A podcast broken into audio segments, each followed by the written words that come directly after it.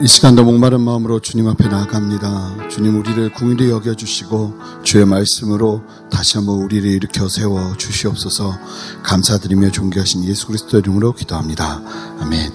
할렐루야 좋은 아침입니다. 우리가 함께 이 아침에 나눌 말씀은 마가복음 14장 12절부터 21절까지의 말씀입니다. 6월절을 지키시는 예수라는 제목으로 함께 말씀을 나눌 텐데요. 저와 함께 본문을 교독하도록 하시겠습니다. 무교절의 첫날 곧 6월절 양 잡는 날에 제자들이 예수께 여짜오되 우리가 어디로 가서 선생님께서 6월절 음식을 잡수시게 준비하기를 원하시나이까 하매 예수께서 제자 중에 둘을 보내시며 이르시되 성내로 들어가라. 그리하면 물 한 동이를 가지고 가는 사람을 만나리니 그를 따라가서 어, 어디든지 그가 들어가는 그 집 주인에게 이르되 선생님의 말씀이 내가 내 제자들과 함께 유월절 음식을 먹을 나의 객실이 어디 있느냐 하시더라 하라. 그리하면 자리를 펴고 준비한 큰 다락방을 보이리니 거기서 우리를 위하여 준비하리라 하시니 제자들이 나가 성내로 들어가서 예수께서 하시던 말씀대로 만나 유월절 음식을 준비하니라. 저물매 그 열두를 데리시고 가서 다 앉아 먹을 때에 예수께서 이르시되 내가 진실로 너희에게 이르노니 너희 중에 한 사람 곧 나와 함께 먹는 자가 나를 팔리라 하신데 그들이 근심하여 하나씩 하나씩 나는 아니지요 하고 말하기를 시작하니 그들에게 이르시되 열둘 중에 하나 곧 나와 함께 그릇에 손을 넣는 자니라. 인자는 자기에 대하여 기록된 대로 가거니와 인자를 파는 그 사람에게는 화가 있으리로다. 그 사람은 차라리 나지 아니하였더라면 자기에게 좋을 뻔하였느니라 하시니라. 아멘. 오늘 본문을 보면 어, 무교절 첫날 6월절 양 잡는 날에 일어난 일이라고 말해주고 있습니다. 아, 당시 시점을 오늘날 요일의 개념 안에서 본다면 목요일이 될 것입니다. 아, 목요절을 6월절 양 잡는 날이라고 부연 설명하는 것을 보아서 당시 6월절의 양은 6월절 전날부터 잡기 시작하는데 엄밀히 말하면 이 이스라엘 사람들에게 있어서의 하루의 시작은 우리는 하루의 시작이 해가 뜨면 하루의 시작이지만 이스라엘 사람들에게 있어서의 하루의 시작은 저녁부터입니다. 해가 저물고 그 다음날 해가 저물기 시작하는 때가 하루를 계산하는 방식입니다. 그러니까 사실은 예수님께서 잡히시던 전날 밤 어, 다과 성찬을 하셨다 이렇게 이야기하는데 유대의 요일 개념과 시간 개념으로 보면 6월절에 그러한 일들이 일어나게 된 것입니다. 6월절 어, 양을 이제 전날부터 그러기 때문에 이제 전날부터 오전부터 6월절 양을 잡기 시작합니다. 그렇기 때문에 이때를 목요일로 볼 수 있고 예수님께서 6월절에 십자가에서 죽음을 맞으시기에 오늘 본문은 예수님께서 잡히시기 전날 밤 우리의 계산으로 본다면 그 전날 밤에 일어난 일임을 알 수 있습니다. 6월절 전날부터 유대인들은 양을 잡기 시작하는데 아, 유대인들 개인이 어떻게 양을 잡냐면 자기들이 가지고 온 양의 목구멍을 째서 피를 제사장들이 들고 있는 음이나 근, 대야에 뿌립니다. 그리고 그 피를 재단에 가지고 올라가서 피를 재단에 제사장들이 뿌리죠. 이렇게 이날에 하루 종일 수천 마리의 양이 도살됩니다. 어, 예수님도 제자들과 함께 이 의식을 하셨고요. 이제 실제 6월절 어린 양에 상징하는 속죄 제물이 실제로 되시기 위한 예수님의 걸음이 구체적으로 시작되고 있는 것입니다. 우리 함께 12절 말씀을 읽어보겠습니다. 함께 읽겠습니다. 무교절의 첫날 곧 6월절 양 잡는 날에 제자들이 예수께 여짜오되 우리가 어디로 가서 선생님께서 6월절 음식을 잡수시기에 준비하시기를 원하나이까 하매 양을 잡아서 피에 재단에 뿌리고 나면 이 죽은 양을 먹어야 하는데 이 양을 성내에서 먹는 것이 관례였습니다. 그리고 이 6월절에 먹는 음식은 단순하게 양만 잡아서 요리를 해서 먹는 것이 아닙니다. 이 6월절 음식은요, 양을 요리해서 먹고요. 또 누룩이 없는, 무교절이기 때문에 누룩이 없는 빵, 그 다음에 쓴 나물, 그리고 포도주, 식초, 마른 과일, 쓴 나물이 너무 쓰다 보니까 마른 과일을 함께 준비합니다. 이러한 것들이 마련되어서 함께 식사를 해야 되기 때문에 준비가 필요하고 먹을 장소가 필요했습니다. 그러니 당연하게 이와 같은 음식을 먹을 장소를 예수님께 묻는 것이 당연했던 것이죠. 어디로 가서 음식을 준비하고 먹어야 하겠습니까? 이 질문에 예수님의 답변을 함께 읽어보겠습니다. 13절부터 15절까지 말씀입니다. 함께 읽겠습니다.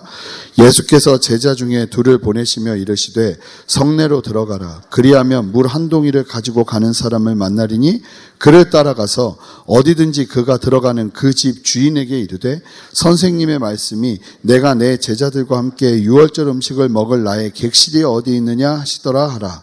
그리하면 자리를 펴고 준비한 큰 다락방을 보이리니 거기서 우리를 위하여 준비하리라 하시니.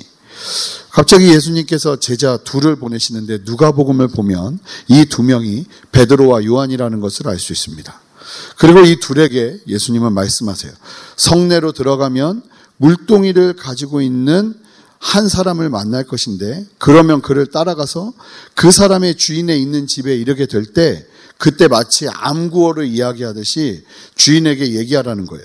선생님의 말씀이 내가 내 제자들과 함께 유월절 음식을 먹을 나의 객실이 어디 있느냐 하시더라고 말씀하시더이다 라고 이야기하면 당연히 그 주인은 미리 알고 자리를 펴고 준비한 큰 다락방을 보여줄 것이라고 이야기하고 있다는 것입니다. 어, 이 부분을 잘못 해석하면 예수님께서 초자연적으로 아시고 제자들에게 말씀하시고 제자들은 우연 가운데 예수님의 그 역사하심을 경험하는 것처럼 보여지는데 사실은 이 말씀은 그렇게 해석하면 안 됩니다. 어, 뭐라고 예수님께서 말씀하셨냐면 성내로 물 한 동이를 가지고 가는 사람을 만날 것이고 그러면 그를 따라가라고 하실 때 여기서 그를 따라가라고 할 때의 대명사가 남성 명사입니다. 그 많은 사람들 중에 물동이 가지고 가는 남자를 도대체 어떻게 찾습니까? 그런데 그 당시 문화와 관례대로라면 물동이 들고 가는 남자를 찾을 수 있습니다. 왜냐하면 그 당시에는요, 물동이는 여인들만 드는 것이었고, 남성들은 가죽 부대에 물을 담아 가지고 다녔습니다. 때문에 이는 제자들이 사람을, 이 사람을 정확하게 알아볼 수 있도록 하기 위한 준비였다는 것입니다. 그리고 이 남자를 따라가서 만나는 주인에게 해야 될 말을 미리 예수님께서 말씀하십니다. 이와 같이 상세하게 말씀해 주고 있는 것을 보면 미리 말씀해 두시고 마련해 두신 것이 분명하다는 것입니다. 즉, 오늘 지금 예수님께서 가라, 그리고 다락방을 만나게 될 거다라고 말씀하시는 것은 예수님께서 미리 주도 면밀하게 제자들 모르게 준비해 놓으셨던 것입니다. 예수님은 지금 유대 종교 지도자들의 경계 대상 1호였고 주위에서 움직이실 필요가 있으셨습니다.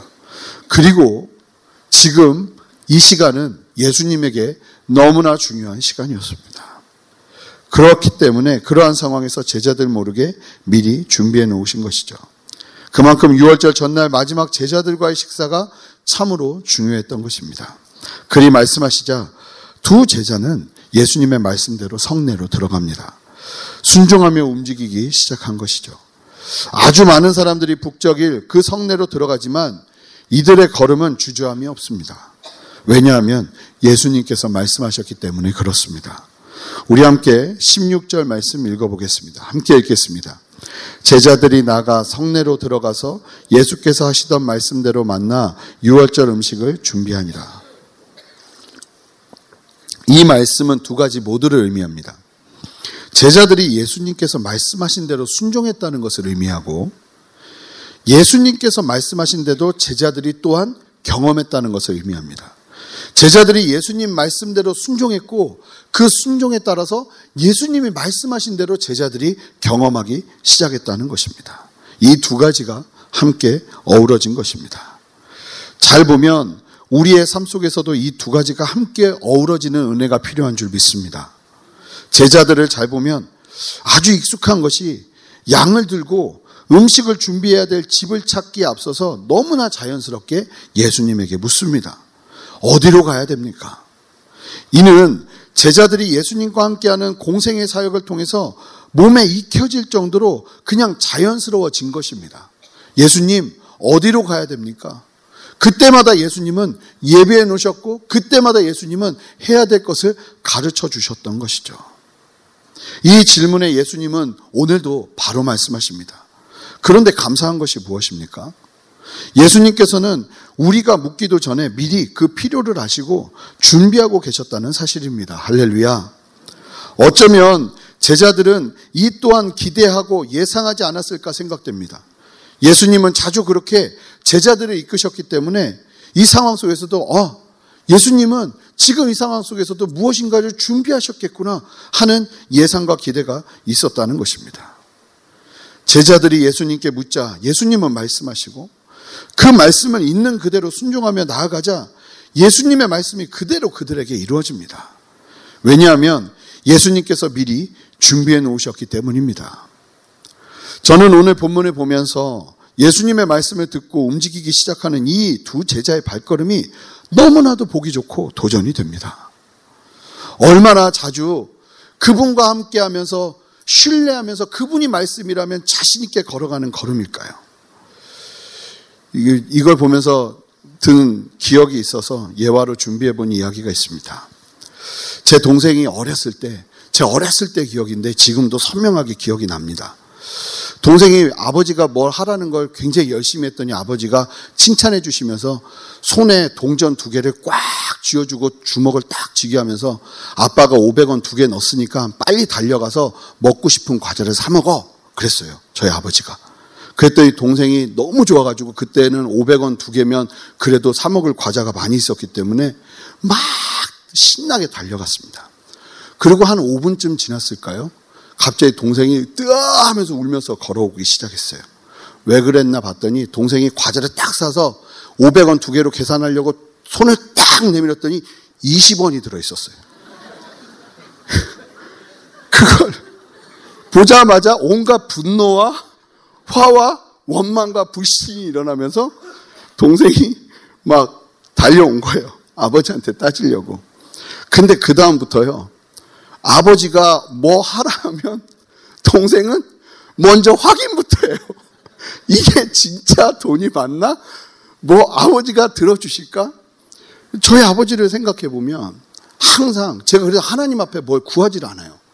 왜냐하면 이거 하면 내가 너 들어줄게 하고 그래서 열심히 하면 안 들어주세요. 그러니까 그게 익숙해지다 보니까 제가 어느새 하나님한테도 기도하면서 이렇게 막 많이 뭘 받을 걸 기대를 안 해요. 예, 하나님 앞에서 이제 많이 치유받고 회복이 돼서 지금 이 상태입니다. 근데요, 제자들은 보니까 예수님과의 관계가 그렇지 않아요. 예수님이 말씀하시면 그건 무조건 이루어져요. 예수님이 말씀하시면요, 그건 무조건 삶 속에서 그냥 드러나요. 그러니까 성내에 물동이 든 남자 있을지 없을지 어떻게 알아요? 그래도 제자들은요, 묻지도 않아요. 어, 예수님 말씀하셨으니까 이루어지겠구나. 그리고 가요. 가면 거기서 예수님의 역사를 경험해요. 말씀한 그대로 이루어지는 것이죠. 여러분, 문제는 예수님의 말씀은 항상 정확해요. 항상 명확하고요. 항상 너무나도 너무나도 분명하게 우리에게 말씀하세요. 문제는 우리가 그 말씀을 그대로 믿고 순종하지 않는 데 있는 거예요. 아, 보면서 우리의 삶 속에서 주님이 말씀하시는 말씀은 항상 정확하구나. 돌아보면 힘들고 어려울 수도 있는데 그럼에도 주님의 예비하심과 인도하심은 언제나 제 삶 속에서도 정확했던 것 같아요. 마치 보면 나를 위해서 준비된 상황이 펼쳐지는 것처럼 주님은 그렇게 인도하셨죠. 전 유학할 때도 나중에 알게 된 건데 제가 믿는 믿음이 뭔지 아십니까? 이 오바마가 대통령이 된 건 나를 위해 준비된 하나님의 예비하심이었답니다. 이게 무슨 의미인지 모르시겠지만 하나님을 의지하고 살아다, 살아가다 보면 미리 예비하신 하나님의 손길들이 너무나 너무나 많이 있다는 거예요. 그게 저에게만 저에게만 그렇게 역사되는 것이 아니라 여러분 한 분한 한 분의 삶 속에서도 똑같이 역사되는 거예요. 하나님이 마치 나를 위해 예비해 두신 것처럼. 예수님 뭐 해야 되겠습니까? 그러면 그걸 아시고 예수님은 미리 예배해 두시는 역사가 있는 거예요. 그럼 우리는 무엇만 하면 될까요? 주님이 말씀하시는 대로 믿어지지 않아도 순종하기 시작하면 그대로만 우리가 순종하며 나가기 시작하면 주님은 우리의 인생 속에서 역사하시는 거예요. 사랑하는 성도 여러분, 중요한 것은 예수님의 하시던 말씀대로입니다. 그렇습니다. 많은 사람들이 이와 같이 말씀을 들으면 이야기합니다. 다 좋은데 그 말씀대로 그 말씀이 무엇인지 알고 싶은데 주님 나에게 말씀하시는 것을 내가 듣지를 못하겠습니다. 그런데 주님은 이미 우리에게 너무나 정확하게 말씀하셨죠. 주의 말씀으로 말입니다. 성경으로 말입니다. 그 말씀을 대하면서 주님이 우리에게 주시는 도전을 그대로 행하시는 여러분 되시기를 바랍니다. 그러면요, 그 말씀대로 이루어지시는 오, 놀라운 은혜를 여러분들 경험하시게 될 거예요. 이 아침에 여러분 모두에게 말씀대로 순종하는 순종이 함께 하시기를 주님의 이름으로 축복합니다. 함께 17절 말씀 읽어보시겠습니다. 함께 읽겠습니다. 저물매 그 열두를 데리시고 가서 날이 저물자 예수님은 이제 준비된 다락방으로 가셔서 6월절 식사를 하십니다. 유대인의 개념에서 하루는 말씀드린 것처럼 해가 질 때부터 다음 해가 지기 시작하는 때이기 때문에 이날 저녁의 식사가 6월절 첫 식사입니다. 점은 저녁에 6월절 식사가 시작되는데 우리 18절 말씀 읽어볼까요? 함께 읽겠습니다. 다 앉아 먹을 때 예수께서 이르시되 내가 진실로 너희에게 이르노니 너희 중에 한 사람 곧 나와 함께 먹는 자가 나를 팔리라 하신대. 다 앉아 먹을 때 이건 기댄다는 의미입니다. 사실 예수님과 제자들은 그 당시에 이렇게 앉아서 떡을 나눈 것이 아니라 비스듬히 이렇게 팔만 기대고 누워서 식사를 이게 팔레스틴 식사법입니다. 누워가지고 가운데 음식들을 이렇게 누워서 먹는 굉장히 소화가 안 됐을 것 같은데 그 사람들은 그렇게 먹었어요. 예수님과 함께 막 경건하게 무릎 꿇고 이게 사실은 이 만찬을 한 것이 아니라 다 누워서 자연스럽게 이야기하면서 이 식사가 이루어졌어요. 그렇게 이제 먹고 있는데 예수님께서 갑자기 말씀하세요. 내가 진실로 너에게 이르노니 너희 중에 한 사람 곧 나와 함께 먹는 자가 나를 팔리라. 완전히 직설적이고 무서운 얘기를 예수님이 이 자리에서 그냥 해버리시는 거예요. 그러자 제자들이요 난리가 났습니다. 너무 너무 재밌는데요. 19절 읽어보겠습니다. 읽어, 읽어보겠습니다. 그들이 근심하며 하나씩 하나씩 나는 아니지요 하고 말하기 시작하니 이 제자들이 알거든요. 예수님의 말씀은 틀린 적이 없어요. 너희 중 하나라고 하니 갑자기 걱정은 되는 거예요. 그러면서 이 제자들이 저는 아니지요 하는 걸 보면 한 번쯤은 예수님을 내가 지켜드릴 수 없겠구나 하는 이 배신의 생각들을 한 번쯤은 다 해봤던 것 같아요. 너무 힘든 상황이고 나라적으로 이 박해와 핍박이 예상되는 상황이었기 때문에 저는 아니죠. 저는 아니죠. 보세요. 예수님은 계속해서 죽음을 예비하시, 예고하시고 유대 종교자들은 예수님을 죽이고자 하는 혈안이 되어 있고 이 상황에서 자신들도 배신할지 모른다는 두려움들이 그들의 마음 가운데 막 있었던 거예요. 사실은. 예수님을 따르는 길이 이렇게 쉽지 않습니다. 예수님을 따르는 길이 정말로 기쁨과 감사의 길만 있는 것이 아니라 어쩌면 나도 배신할 수 있지 않을까? 주님을 부인할 수 있지 않을까 하는 위기 가운데 있을 수 있다는 것입니다.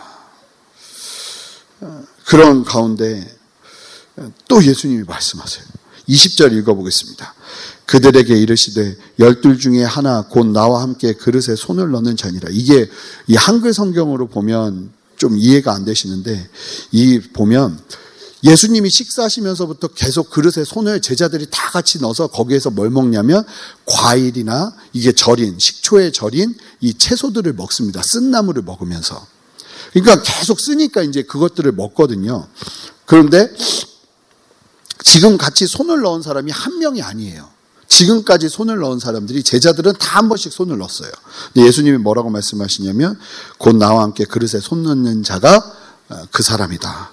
하면서 이제 이야기를 하세요. 그러니까 제자들이 더 난리 나죠. 자기도 손을 한 번씩 넣거든요. 이거 얼마나 불안했겠어요. 그런데 참 궁금한 것은 이 말씀을 하심으로 인해서 유다가 회개하는 것도 아닙니다. 그런데 왜 이 이야기를 하실까요? 이 말씀을 듣고 유다는 이미 팔기로 결정을 했고 예수님을 팔았습니다. 이 얘기를 들으면서 가슴이 철렁했던 사람은 유다였을 거예요. 그런데 왜 변화되지도 않은 유다에게 지금 예수님은 이 말씀을 하실까요? 유다는요, 그 사람이 접니까를 얘기했어요. 저는 아니지요. 이 얘기를 한 사람이 유다예요. 그리고 팔레스타인의 이 문화 안에서 제일 치사하고 비열한 사람들이 누구냐면 누워서 같이 식사할 정도로 친밀한 사람이 배신하는 거예요. 그러니까 있을 수도 없는 일. 그거는 아주 그냥 파렴치한이에요. 그렇게 여겨지는데 그 일이 일어, 일어날 거라고 하는데 유다는 그게 자신이라는 사실을 알면서도 저는 아니지요 라고 이야기하면서 예수님께 이 반문을 합니다. 잘 보시면 유다는요, 그 상황에서 끄떡도 하지 않습니다. 이미 유다는 사탄에게 마음이 점령당해서 돌이킬 수 없을 정도로 마음이 완고해지고 어두워져서 선과 악을 구별할 능력을 상실해버린 것입니다.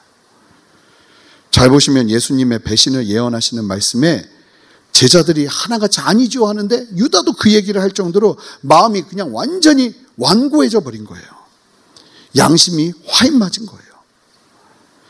마음이 원수 마귀에게 사로잡히자 주님의 말씀이 아무리 그 스스로에게 울려도 듣지를 못하고 있는 상황을 보여주고 계시는 겁니다. 사랑하는 성도 여러분. 오늘 본문에서 예수님께서 말해도 듣지 않은 유다에게 이와 같이 말씀하시며 돌아올 기회를 주시는 이유가 무엇일까요? 저는 이 말씀을 잘 묵상하면서 유다를 위함이기도 하겠지만 지금 말씀을 읽고 있는 우리 모두를 위해서 지금 주시고 계시는 말씀이 아닌가 하는 마음이 들어요. 만약에 우리가요, 우리의 마음이 세상에 속하여서 완고해져 버리기 시작하면 지금 나에게 하시고 계시는 말씀인데도 두려워하지 않고 자신은 아닌 것처럼 나는 아니지요라고 이야기하고 자신은 잘 지내는 것처럼 심지어는 모든 사람은 다 그럴지 몰라도 나는 아닙니다라고 말할 수 있는 말도 안 되는 유다와 같은 모습을 보일 수 있다는 것입니다. 그래서 우리 모두에게 가난한 마음이 필요해요. 주님을 향해 가난한 마음으로 나갈 때 우리가 우리를 향해 외치시는 주님의 말씀을 들을 수 있는 것입니다. 여러분, 절대로 말씀을 대하면서 놓치지 말아야 될 마음이 뭐냐면 저 말씀은 지금 나에게 하시는 말씀이다. 저 말씀은 지금 내 남편에게 하시는 말씀도 아니고 내 자녀에게 하시는 말씀도 아니고 어느 누구에게도 하는 말씀이 아니라 항상 가난한 마음으로 목마른 마음으로 말씀을 대해야 될 것이 이 말씀은 지금 이 아침에 나에게 하시는 말씀이라는 거예요. 그 사람이 나일 수 있다. 유다가 나일 수 있고 배신하는 사람이 나일 수 있고 예수님의 말씀을 들음에도 불구하고 양심에 화인 맞은 것 같은 유다가 나일 수도 있다. 혹시 내 안에는 유다와 같은 모습은 없는가? 하나님의 말씀을 듣고 있음에도 불구하고 여전히 마음속에서는 주로부터 오지 않은 생각들을 끊임없이 품고 있는 그 마음이 유다의 마음이 아니겠습니까? 성령 강림일에 수많은 사람들이 베드로의 설교를 한 편의 설교를 듣습니다. 베드로의 설교가 그들을 향해서 하는 이야기가 아닐 수도 있어요. 그런데 그 말씀을 듣자 성령이 임하고 그들의 마음 문이 열리자 다음과 같이 말합니다. 사도행전 2장 37절에 보면 이 말을 듣고 마음에 찔려 베드로와 다른 사도들에게 물어 이르되 형제들아 우리가 어찌할꼬 하는 것 이것이 말씀을 대하는 모든 사람들의 태도라는 것입니다. 마음이 찔려야 되고요. 사도들에게 물어서 그러면 우리는 어떻게 살아야 됩니까? 라고 이야기하면서 회개하고 돌아가야 된다는 것이에요. 이것이 온전한 우리의 반응 아니겠습니까? 잘 보십시오. 이 너무나도 너무나도 중요한 상황, 이때라도 유다가 돌이켰다면, 그런데 유다는 이미 마음이 굳어져 있어요. 예수님이 아무리 말씀하셔도, 모두 앞에서 너지! 라고 말씀하셔도, 유다는 저는 아니죠. 이렇게 이야기하면서 쇼를 해요. 우리가 주님 앞에 예배하러 나와서 너지! 라고 말씀하시면서 주님이 우리에게 말씀하실 때도 주님 저는 아니죠. 라고 이야기하면서 주님과 함께 계속 같은 곳에 손을 집어 넣을 수 있다는 것입니다. 예수님과 같이 밥을 먹을 수 있다는 것입니다. 성찬식도 할 수 있고요. 헌신도 할 수 있고요. 주님을 위해서 우리의 삶을 드릴 수도 있다는 겁니다. 우리 안에 이 유다와 같은 마음 있을 수 있어요. 그러니까 예수님은 저는 보면서 우리를 위해 준비해 놓으시고 말씀하시기 위해서 이 상황을 예수님은 이끌고 계시는 거예요. 사랑하는 성도 여러분, 우리 안에 말씀 앞에 순전하게 반응만 한다면 어떤 상황에서도 소망이 있고요. 주님은 마지막까지 우리에게 돌이킬 기회를 주실 거예요. 사랑하는 그 주님 앞에 신뢰하면서 말씀대로 순종하며 나아가시는 여러분 되시기를 주님의 이름으로 축복합니다. 함께 기도하시겠습니다. 주님, 우리의 마음 가운데 두드리시는 주님의 그 말씀과 음성을 나의 것으로 여기고 엎드려 주님 앞에 순종하며 나가는 우리들 되기를 원합니다. 이 아침에 우리에게 말씀하시는 주님의 말씀 앞에 주님 회개하며 나갑니다. 나를 붙잡아 주시옵소서 열린 마음으로 나아가는 우리들 되게 하여 주시옵소서 예수 그리스도 이름으로 기도합니다.